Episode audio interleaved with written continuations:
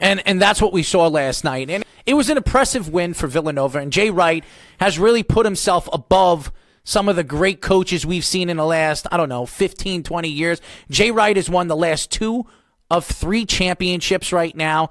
This Villanova team has an opportunity next year to be a championship competitive team because a lot of these players are going to be back next year. So I, I really enjoy what Jay Wright is doing right now, offensively, defensively. I like what this team is doing. So I, I to me, Jay Wright's right there with uh, the the Coach K's of the world right now. And, and, and some of the talented, the cells of the world, of the world. I'm sorry, Bill Selfs of the world. So to me, when you look at the top coaches right now in, in college basketball, Jay Wright's up there with some of the best.